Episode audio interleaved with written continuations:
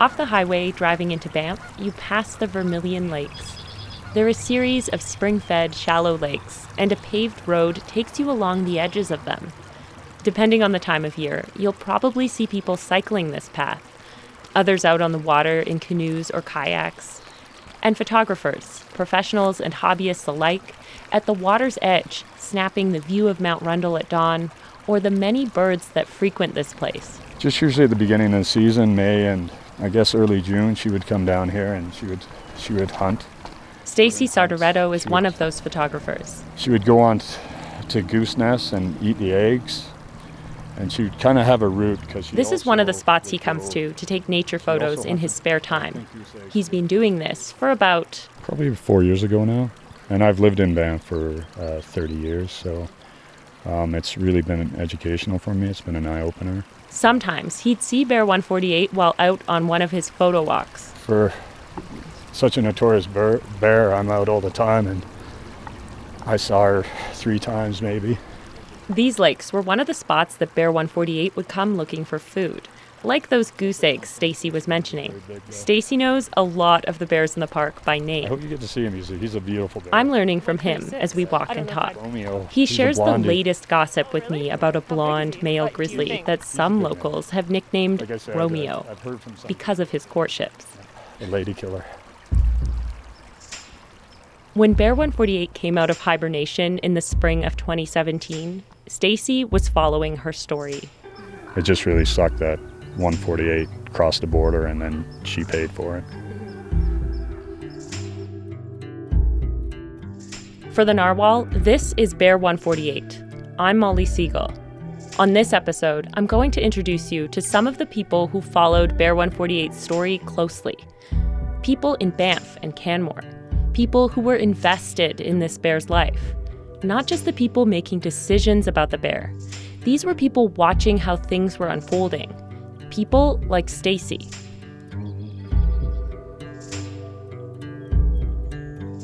Following the news stories about Bear 148's encounters, Stacy didn't recognize the bear he says he knew.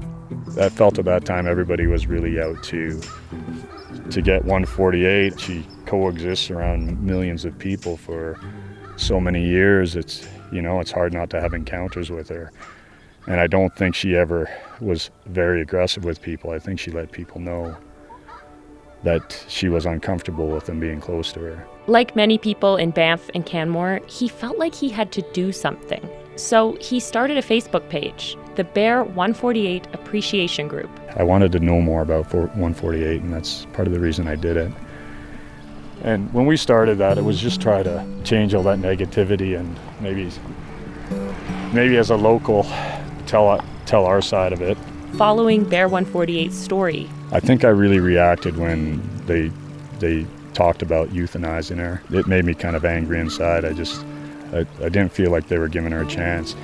She's in the park, they're protecting her, and then all of a sudden she walks into Canmore, and all of a sudden she's public enemy number one. Even though Banff National Park is really big, lots of that is up high and is rock and ice. So the places where bears live their lives, where they find food, often overlaps with the places where people like to be as well, like Valley Bottoms, which is where the town of Banff is built. In the summer of 2017, Bear 148 was seen outside of Banff National Park, 20 kilometers east down the valley, in the town of Canmore. During the summer, a grizzly bear's goal is to get fat for a winter of hibernating. And in Canmore, Bear 148 found a lot of buffalo berries, which is a plant native to this area that grizzly bears like to eat.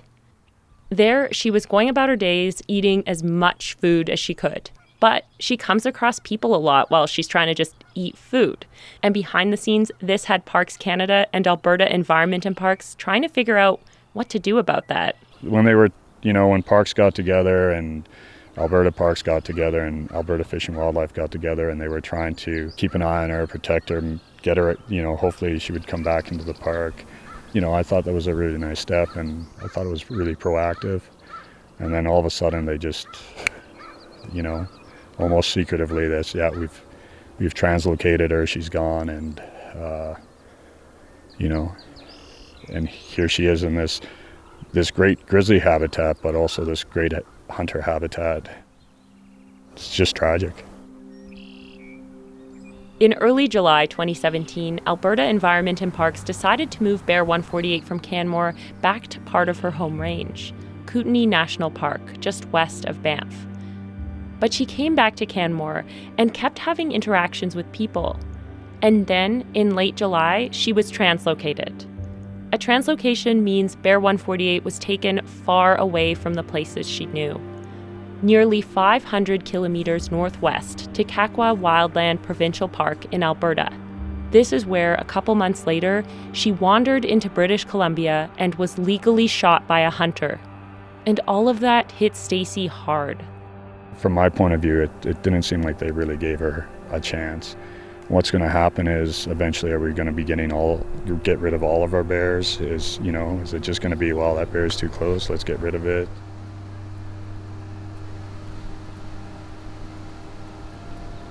it happens every couple of years here in Canmore. We have a bear come through, and and you, you get lots of warnings or closures, and then things happen, or a bear in Banff, and it happens, and then um, the story moves on. This is Kim Titchener.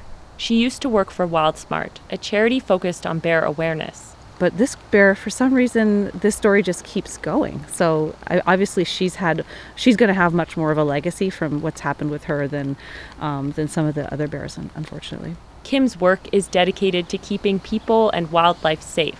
So, following Bear 148's final months alive, it was uh, emotionally exhausting. I, I, in fact, I couldn't even really talk about this after um, it, it all went down and she was shot. Even though Kim now runs a consulting company and travels around the country, people in Canmore still came to her with questions and worries about Bear 148. and uh, it was very hard to get any work done because it was just phone calls and and um, emails and Facebook messages. And I remember one of the residents here calling me, just bawling her eyes out, like I just saw them run by. They just shot. They were shooting at her with bangers, and she's just you know crying. And she's like, "What's going to happen to the bear?"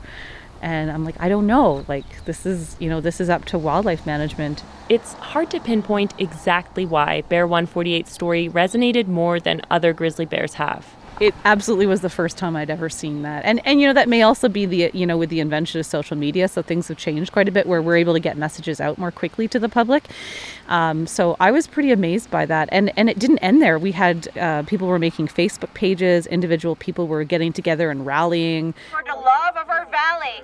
People from Banff, people from that rally Kim is referring to is a gathering for wildlife that happened in Canmore shortly after Bear 148 died. Today, you care deeply and you want to be a filmmaker named Leanne Allison recorded this video at the event. Uh, if you destroy nature, you're destroying yourself. This is Bill Snow, a consultation manager with the Stoney Nakoda Nation. Ultimately, you are protecting yourself. Well, uh, my biggest takeaway was to see the the outpouring of support by the non-indigenous people. You have Facebook posts, you have uh, emails and posters. You know, there's a ground uh, grassroots support for for wildlife, and uh, that's that's not in every jurisdiction. That's not everywhere, but you know, it is here in the valley. I'm glad that people have, you know, are are looking at uh, Bear 148, looking at that experience and saying, yes, that's not right. And collectively, uh, those answers will come. Oh, this is this is the Raven one. I did oh, posters of the Raven. Colleen Campbell pulls out a poster. I'm in her studio, and she's showing me some of her artwork. At the time Bear 148 was shot, Colleen was in the middle of setting up a show to exhibit her work featuring grizzly bears. There was one piece in particular, a sort of family tree of Banff born grizzlies.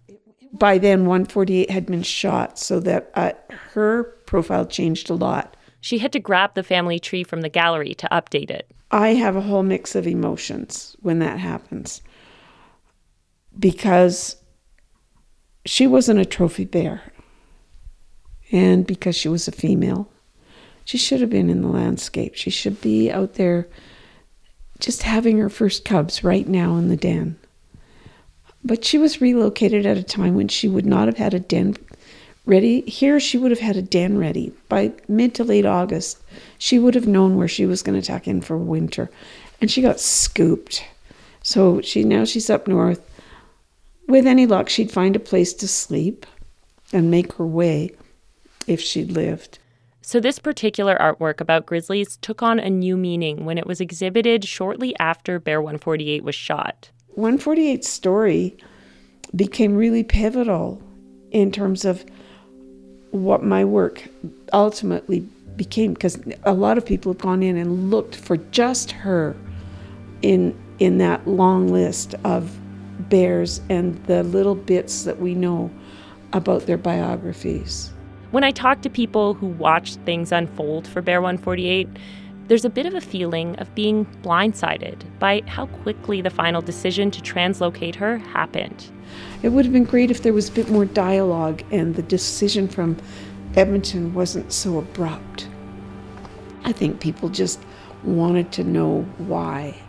And if people knew that all those folks crossing under the tape were putting themselves at risk and creating a problem that the province perceived as serious. Crossing under the tape. Here, Colleen is talking about how Alberta Environment and Parks eventually closed the area in Canmore that Bear 148 was in. But some people ignored that. Well, maybe those people have to bear a little bit of responsibility for what happened to 148. It would be great if 148 was recognized as a little female wearing a collar and not a trophy animal. Kim Titchener. The community was invested because it became a daily part of their life. And when you lose something and you try so hard to keep it alive, it's devastating and people got angry and there were conspiracy theories and things like people suggesting the story of the trophy hunter was a provincial cover-up for its own decision to euthanize the bear and suspicions about whether or not all of the incidents between bear 148 and people had in fact happened.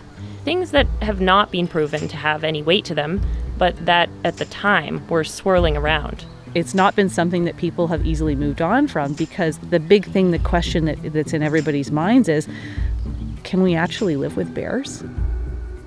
Can we have a community that's growing and more recreationists and people moving here and developing more of the land and actually have a viable grizzly bear population? And I'm not sure any of us really know the answer to that.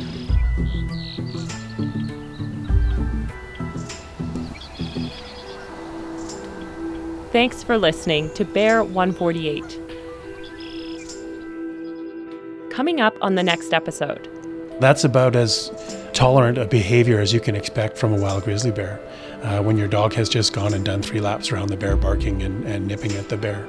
Beyond the decisions officials made about Bear 148, there were little things that individuals did, both locals and visitors, that seemed to stack the odds against this bear. This podcast was created by me, Molly Segal, with editorial support from Emma Gilchrist and Carol Linnitt. Cover art for our show by Justine Wong. Bear 148 was made with the support of the Yellowstone to Yukon Conservation Initiative and the Alberta chapter of the Canadian Parks and Wilderness Society.